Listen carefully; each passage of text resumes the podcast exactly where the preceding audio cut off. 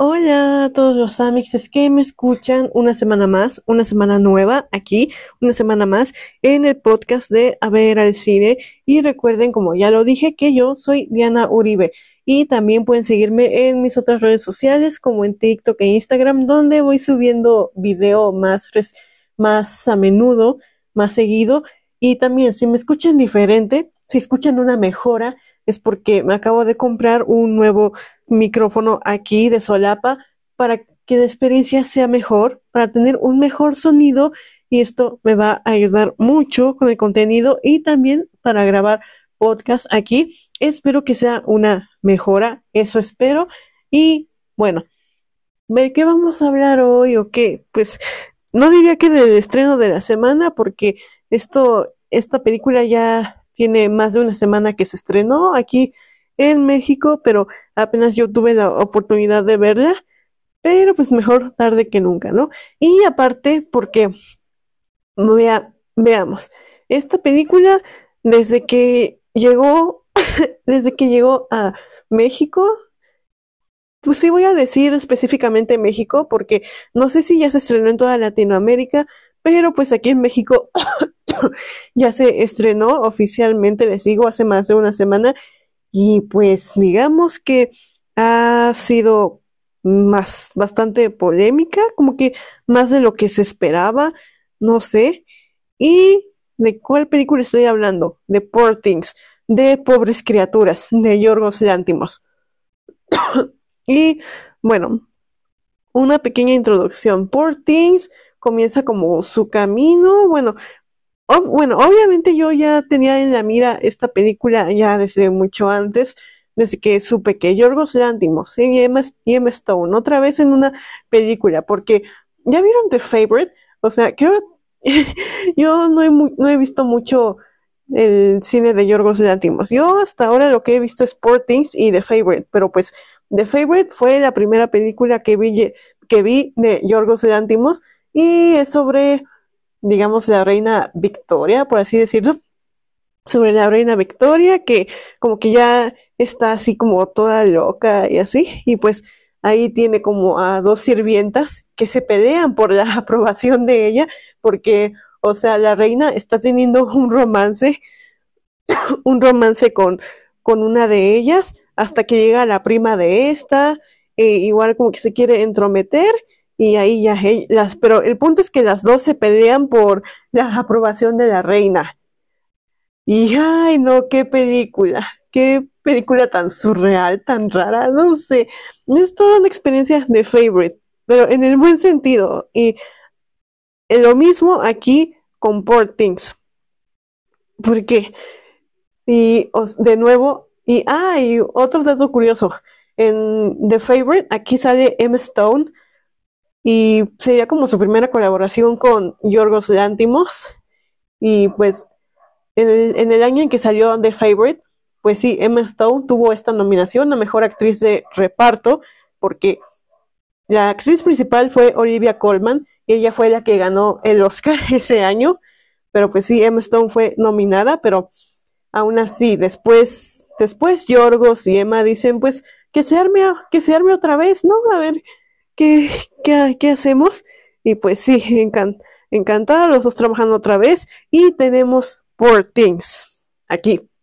Ahora sí, Emma Stone como la actriz principal, como la estrella de esta película. Y bueno, ¿de qué se trata Poor Things o Pobres Criaturas en español? Bueno, Poor Things, mm, digamos que o sea, empieza con que una mujer se tira de un puente así y muere ahí en el océano. Y pues la trama es esta. Aquí un doctor, un cirujano, agarra el cuerpo de esta, de esta señora muerta y la lleva a su laboratorio y o sea, se da cuenta que resulta que esta señora estaba embarazada y el bebé todavía tenía vida, el bebé todavía había sobrevivido dentro del vientre de la señora entonces, ¿qué hace este doctor? ¿Qué hace este cirujano? Lo que hace este cirujano es sacar al bebé del cuerpo de la madre y saca el cerebro del bebé y se lo pone al cuerpo de la mujer. Y entonces ya le implementa el cerebro a la mujer y la revive. Y aquí es cuando nace Bella Baxter. Bella Baxter, pues digamos que sí, al principio, al principio tiene, como tiene el cerebro de un bebé, actúa como un bebé. Y toda la historia de Poor Things se trata sobre Bella Baxter, su crecimiento, digamos. Eh, sí, es la historia de su vida, digamos, que también como es una persona muy peculiar, con esto de que tiene el cerebro de un bebé en el cuerpo de una mujer, pero, o sea, no se queda así. El, el cerebro se va desarrollando, o sea, digamos que, que Bella Baxter como que va, va creciendo por día, así conforme su cabello también va creciendo de largo, digamos que como que él, por, por ejemplo, o sea, esto no es exacto, pero por, por ejemplo, digamos que en, que en un mes, en, un mes, Bella Baxter podría pasar de, de, por ejemplo, de caminar a ya poder hablar, digamos, porque así en cuestión de semanas ella va aprendiendo a hablar, nuevas palabras y así. O sea, el cerebro de Bella Baxter sí se va desarrollando a una rapidez mucho más, mucho más rápida, valga la redundancia, que el de un humano promedio. Y,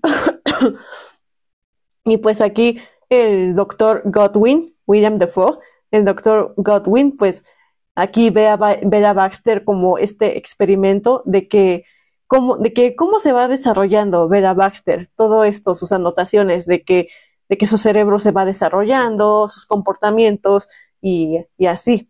Y pues, o sea, él quiera o no, aquí se desarrolla una, un vínculo, un vínculo, una relación padre e hija, porque como se los digo, al, al principio, Emma Stone, pues Bella Baxter es como una bebé, es como una niña, y pues aquí Godwin se encariña con ella como si fuera una hija, y Bella Baxter ve a Godwin como si fuera su padre. ¿Sí? Pero pues conforme Bella Baxter va creciendo, conforme los meses, va pasando diferentes etapas. Llega a la etapa donde quiere conocer el mundo y aquí es donde Godwin y su y pues digamos su, su estudiante, su asistente, digamos, aquí quieren, quieren mantenerla cautiva en la casa porque según que en la casa ella va a estar más segura y así, pero Bella Baxter está desesperada, está sedienta por conocer el mundo afuera, cada vez tiene más curiosidad por conocer y pues entonces, pues como que al principio Godwin no está de acuerdo en que ella salga de la casa y pues como que la reprime de que no, es que tú te tienes que quedar así y eso. Y esto sumando a que Vera Baxter también conforme va creciendo por las meses, por las semanas, también conoce el placer sexual, digamos. Y al, al principio ella lo descubre, pues, o sea, creo como, como todo, creo como todo el mundo, ¿no? O sea, como, como un niño va descubriendo, sí, masturbándose, o sea, como tocándose, tocándose la vagina, tocándose la vagina y así ella descubre que masturbándose, que tocándose la vagina, sí le causa placer sexual, todo. Después comienza a probar con cosas en su vagina como un pepino, así. Y pues sí, este sería el despertar, el despertar sexual de Bella Baxter. Y pues ella sigue igual con todas estas ganas de curiosidad, de descubrir el mundo allá afuera y pues en algún momento llega, llega Duncan Witherboard, algo así. Duncan, el personaje de Mark Ruffalo. Que Duncan es, es un abogado que, pues primero es contratado por William Defoe para, por Godwin, para pues, resolver un casillo, así, ayudar, asesorarlos en algo, pero después Duncan como que queda queda fascinado con lo que, con Bella Baxter. O sea, queda fascinado por su belleza y también por su inocencia. O sea, ahí él también comienza a incentivar este despertar sexual en Bella. Y pues aquí es cuando Duncan se aprovecha de ella y le, y pues le dice, oye, vente conmigo, te vamos a descubrir el mundo juntos. Y así. Pero sabes que Duncan como que no tiene buenas intenciones y así, pero solamente quiere aprovecharse de la inocencia de Bella Baxter. Y entonces pues Bella Baxter, eh, en esta desesperación de, en esta desesperación de querer, de querer conocer el mundo, pero no la dejan, pues entonces decide huir. Decide huir con este Duncan y ya los dos van a viajar por el mundo. Y bueno, esa sería como la, la trama general de, de la película Pobres Criaturas. Y o sea, y perdón si esta fue una sinopsis muy larga, pero esa, esta es sería como nada más de los 15, 20 minutos de, los primeros 15, 20 minutos más o menos de Poor Things, los 15 o 20 minutos de dos horas y media, porque, o sea, la película de verdad comienza cuando Bella Baxter y Duncan huyen y Bella comienza a conocer el mundo y todo. Y bueno, primero que nada, digamos que esta película, en lo, cuando se estrenó en México, pues trajo la polémica con ella. O sea, como que desde antes, o sea, yo tengo amigos que fueron a verla a Morelia y pues sí, quedaron fascinados con ella, pero como que, o sea, todo esto, lo que se decía del boca a boca de gente que la había visto en Estados Unidos, en festivales, etcétera, es que Poor Things, pues sí, era muy explícita, explícita, sí, esa es la palabra, explícita, de que, vaya, tiene muchas escenas de sexo, tiene mucho sexo, es demasiado sexual, mucha, mm, ahí tiene muchas escenas de desnudos, ahí tiene muchas escenas de sexo de Emma Stone y Mark Ruffalo, ahí muchos desnudos de Emma Stone y así, muchos, muchos penes, muchas vaginas, así, digamos, y pues para cierta gente tal vez con, más conservadora, pues sí, podría ser incómodo, pero pues eso, ese era como el único disclaimer antes, pero ahora no sé qué pasó, que la película llegó a México y cierto grupo de personas, ay, en TikTok, yo también, yo también estoy ahí en TikTok, lo sé, pero pues digamos que ciertas personitas de TikTok comenzaron a decir que esta película es una apología a la pedofilia, lo cual este es todo un error, o sea, me, yo me pregunto, ¿qué película vieron? Porque, o sea, yo, por, por eso les dije que, por eso tardé tanto en explicar cómo funciona el cerebro de Vela. Por eso hice tanto énfasis en que el, cerebro de Vela se desarrollaba, porque Mucha gente puede interpretar que Bella Baxter todo el tiempo es una niña porque como que habla raro, camina raro y así, pero no, o sea, en la película te lo dice, ahí te lo muestra, se sobreentiende que conforme va pasando la película, Bella Baxter va creciendo. El cerebro de Bella Baxter se va desarrollando y pasa por diferentes etapas. Digamos, la niñez, luego la, la adolescencia y luego la adultez y así como cualquier humano. Simplemente como que, o sea, no se ven los cambios en el cuerpo de Bella, el cuerpo, el cuerpo, la apariencia de Bella se mantiene todo el tiempo igual, pero su cerebro no es el mismo, se va desarrollando, ¿sí? Y pues, como les digo, en el momento donde Bella huye con Duncan, podría decirse que Bella tendría, pues, tal vez apenas entraría en esta etapa de los tal vez 16, 17 años en adelante, donde se encuentra con un desgraciado como, como Duncan, que es, o sea, como Duncan que se encuentra a una, a una chica con toda esta inocencia que no conoce el mundo y pues dice, me voy a aprovechar de esta chica que, y pues nada más voy a llevármela para coger, ¿no? para coger.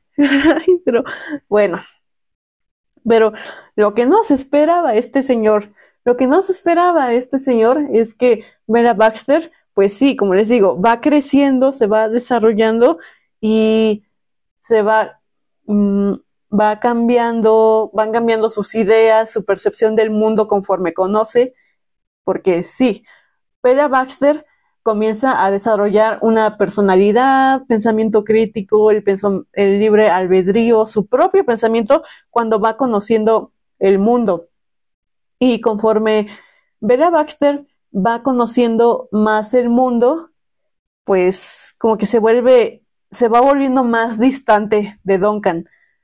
O sea, puede que al principio, en su etapa horny, en su, etapa, en horny, donde conoce el sexo y quiere tener sexo todo el tiempo, pues sí, su vida, en, su vida podría, su felicidad podría girar en torno al placer que le da el tener sexo con Duncan, pero sabes que eso es solo una etapa, porque conforme Bella Baxter sale y conoce el mundo, diferentes personas, va, pues sí, va cambiando su pensamiento y pues sí, conforme va hablando con gente y así, se da cuenta que, que todo esto del sexo, pues al final también es algo muy banal, que no es toda la vida, de eso no se trata la vida, de puro sexo.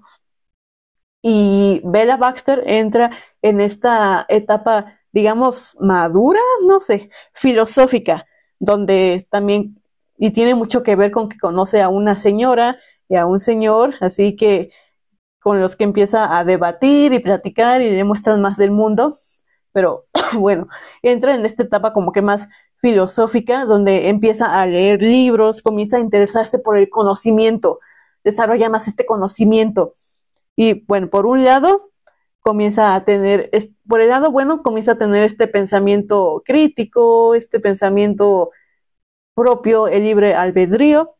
Y pues digamos que tal vez por el lado malo es que Bella Baxter pues sí pierde esa inocencia que la caracterizaba para algunas personas porque también conoce todas las desgracias del mundo. Por ejemplo, se da cuenta de que de la gente pobre que sufre, pero ella no puede hacer nada y así, y pues esto la rompe, esto le rompe el corazón ver a gente sufriendo y que ella no puede hacer nada.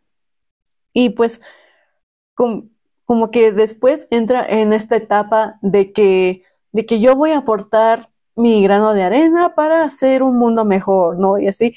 Y pues durante toda esta etapa, Duncan, pues sí, se va haciendo más distante de Duncan.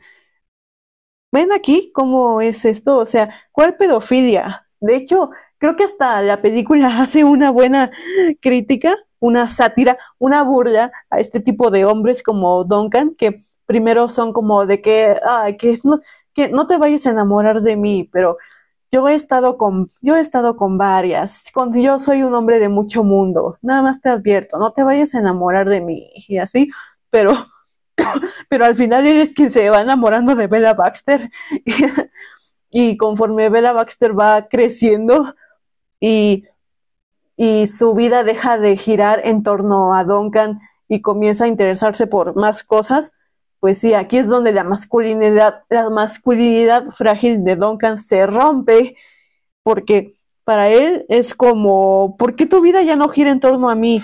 ¿Por qué ya, por qué no quieres tener puro sexo conmigo?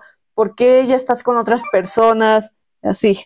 ¿Se dan cuenta? ¿Se dan cuenta de eso? Y está chistoso, porque está chistoso como lo volátiles que son algunos de estos hombres, de que primero son como, te amo, te amo, quiero estar contigo para siempre y así, pero les dices que no y es como, ay, al fin que ni estabas tan buena, que, ay, eres una puta, una zorra y así, pero pues entonces ya, dice que ya, ya se alejan, pero después de un tiempo vuelven como, ay, perdóname, yo me equivoqué, ahora sí te voy a querer y así, pero pues sí, igual les dices que no, son como, ¿por qué me haces esto? ¿Por qué me maltratas? ¿Por qué eres tan mala conmigo? Y así, ¿no? Ay, no, no, no, es que, y, y saben, yo con este tipo de personajes como el de Mark Ruffalo, Duncan, que siento que en una en una en otro tipo de película, pues me enojaría, me haría corajes con este personaje de pinche vato pendejo, pero en este, en, en Poor Things, en Pobres Criaturas, creo que en vez de hacerme enojar, nada más me da risa, me da risa lo ridículo que es este, este tipo de hombre. Y, ay Dios, por eso te amo, Yorgos Lantimos, porque porque este es el tipo de cine que hace Yorgos Lantimos, porque te puede poner las situaciones más ridículas, con los personajes más ridículos, más insensibles, más... Ah, te pone los personajes, te puede poner a los personajes más insensibles, pero los hace de una manera tan chistosa, incluso podría ser hasta caricaturesco, pero lo disfrutas, te dan una genuina risa, genuinamente te da risa, porque hubo muchos momentos en mi sala de cine donde así en, momentos graciosos que sí la gente se reía y son y son como risas de que ay qué pendejo y así no qué pendejadas no no no no. Pero bueno ese yo sí les digo banda como que no hagan caso a eso que se dice de que Poor Things es una apología a la pedofilia, porque no, yo y ya subí un video de TikTok al respecto en mi TikTok desde ayer, donde digo, donde comento que esto de que Poor Things es una apología a la pedofilia o una película pedófila es un un análisis demasiado simplista, muy reduccionista, y, y, hasta es algo que hablé con mi mamá, porque, ah, sí, sí, yo me atreví, yo llevé a mi mamá a ver Poor Things y todo salió bien, ¿sí? Ya sé que esto se, que se habla mucho de esto, de que pues tiene muchas escenas de sexo, no vayan a verla con sus papás, eso es lo que se dice, pero no, yo, yo me atreví, yo llevé a mi mamá y pues todo bien. O sea, y de hecho, hasta ayer lo platicamos, hoy también en la mañana un poco, de que eso de que la película es pedófila, pues no, nada que ver, porque se sobreentiende que Bella va creciendo, se va desarrollando hasta ser una adulta al final. O sea, como que Bella Baxter no es una niña todo el tiempo, va creciendo, pero bueno, ya es, ya. Y entonces ya, ay, ¿qué, qué más me gustó de esta película? Veamos. Ah, sí, porque también algo de lo que se está hablando mucho de Poor Things, ya fuera de la polémica, algo que se está hablando mucho es sobre Emma Stone. Y es como, no mames, güey, Emma Stone, porque... ay, ¿cómo empiezo? Porque yo...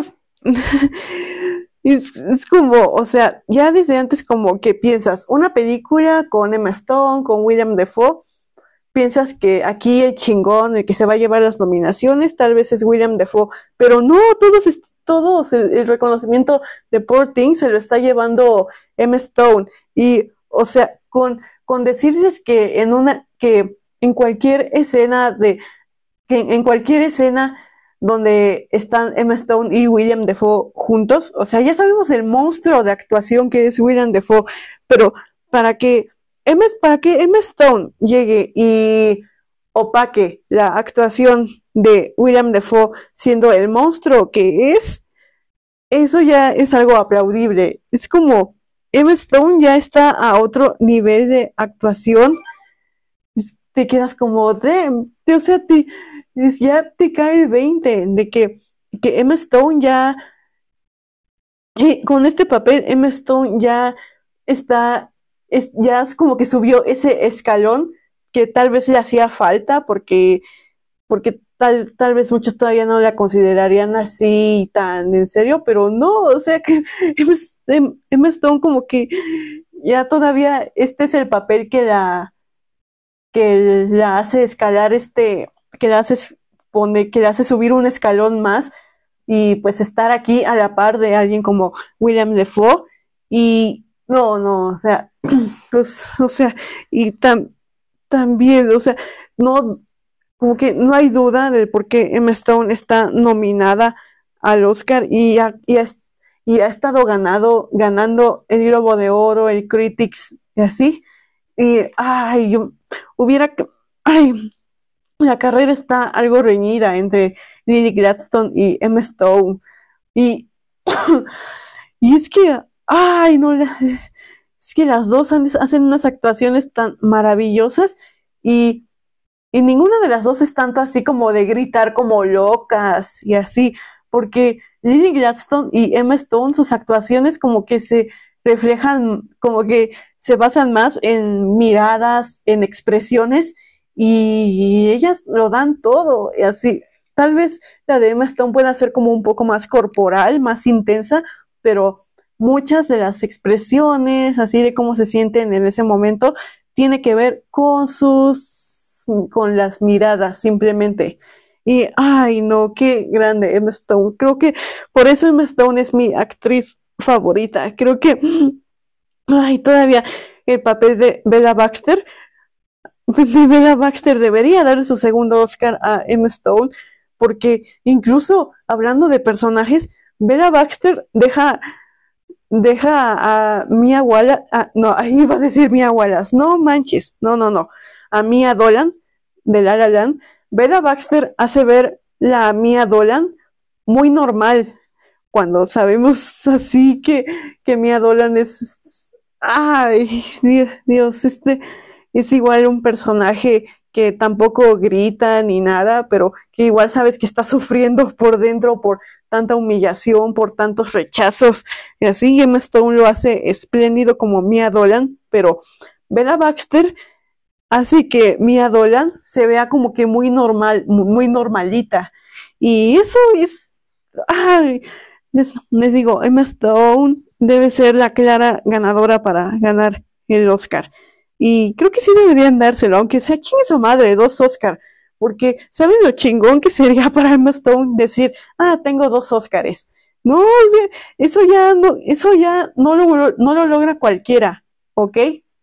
Pero bueno, ah, Dios, creo que salí muy satisfecha de ver Poor Things, pobres criaturas, y me hubiera gustado haberla, haberla podido ver el año pasado, para ponerla en la lista, porque definitivamente estaría en un número uno o número dos. Bueno, yo, yo la pondría, si la hubiera visto en 2023, hubiera quedado en número uno. Hubiera sido mi película favorita del 2023.